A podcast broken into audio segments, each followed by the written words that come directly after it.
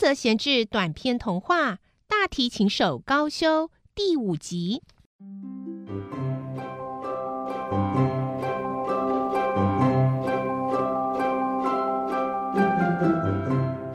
第四天的晚上，高修一样又是熬夜到黎明，整晚都在拉奏练习。这次因为真的太累了。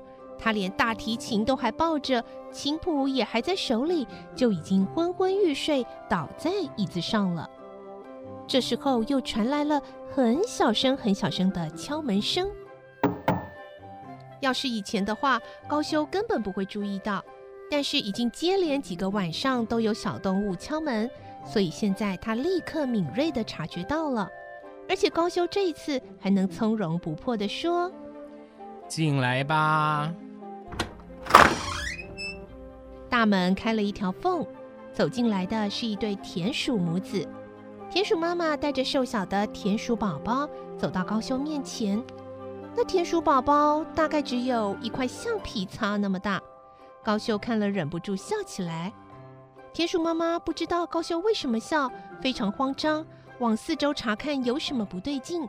确定应该没事，田鼠妈妈才走到高修面前，将一颗栗子放在他面前，并且鞠躬说：“求求您啦，老师哦，我的孩子哦生了重病，看来快不行了，啊，请您行行好，救救他。”高修有点不耐烦的说：“哎，我又不会看病，你要去找医生才对啊。”田鼠妈妈没有回话。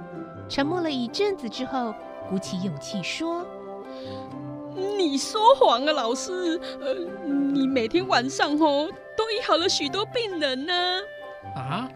什么病人？我没有啊！你在说什么啊？哎呦，哦，野兔婆婆，哦，狸猫爸爸，就连常常使坏的猫头鹰也都被你医好了啊！为什么你就是不愿意医好我的儿子呢？哎呦，我的孩子真命苦啊！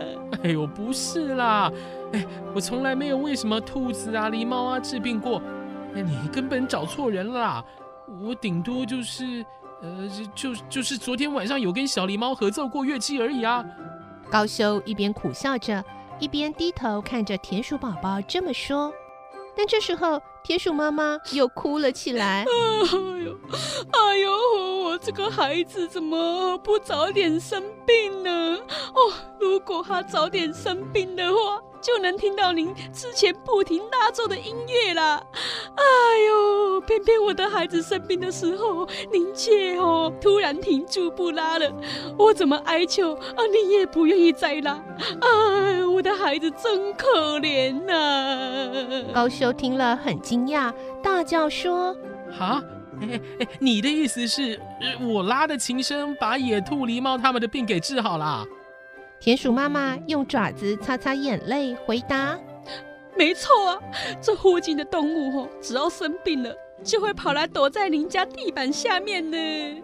躲在地板下面，这这样就能治好吗？是啊，你那嗡嗡嗡的大提琴演奏，能让他们通体舒畅。有的动物听完了，当场病就好了；也有的哦，是回到家以后病才好的。”哦哦，原来如此啊！哇，我拉奏的大提琴，竟然可以像按摩一样为你们治病哎！啊，好了好了，我明白了，我现在就为你的孩子演奏吧。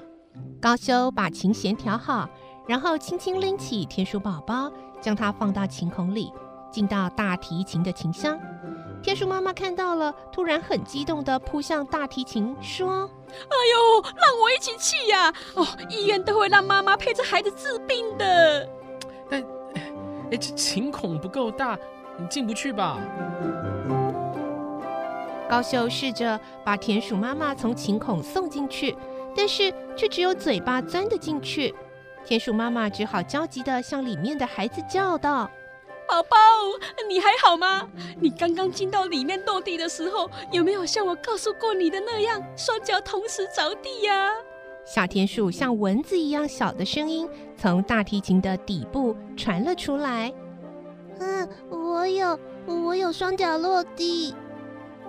高修把田鼠妈妈放回地上，说哎，没事啦，你用不着哭吧？然后高修提起琴弓，开始演奏起某首狂想曲来。田鼠妈妈非常忧心忡忡的听着那轰隆轰隆的琴声，终于忍不住开口说：“够了，可以了，让我的孩子出来吧。”是吗？这样就可以啦。高修先把大提琴放倒，把手贴在琴孔的地方，等着小田鼠爬出来。果然，小田鼠一会儿就出来了。高修小心的把它放在地上，只看到它双眼紧闭，不停的发抖。哎，哎，还好吗？有舒服点了吗？小田鼠没有回答，还是紧闭双眼，一直发抖。过了一会儿，小田鼠突然爬了起来，还开始到处跑。田鼠妈妈开心的说：“啊，太好了，已经好了啊！谢谢你呀，太感谢你了。”田鼠妈妈还跟小田鼠一起绕着屋子跑了一圈呢。最后，他们跑到高修面前，不停鞠躬，说了好几次：“哎呦，真的很感谢你哟，感谢你，感谢感谢啦！”高修不再像以前那样欺负小动物了，他非常亲切的问：“你们吃过面包吗？”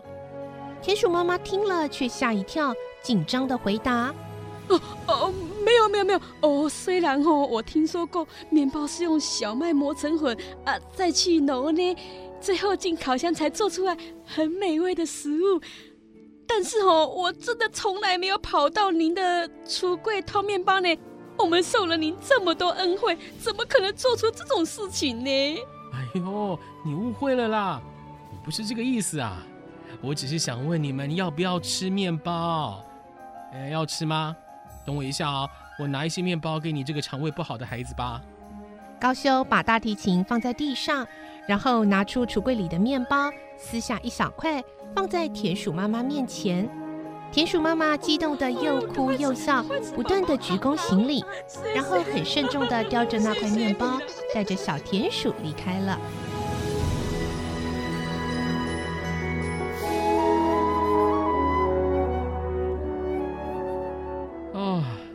跟这一对田鼠母子说话也挺累人的。高修往床上一倒，马上呼呼大睡起来。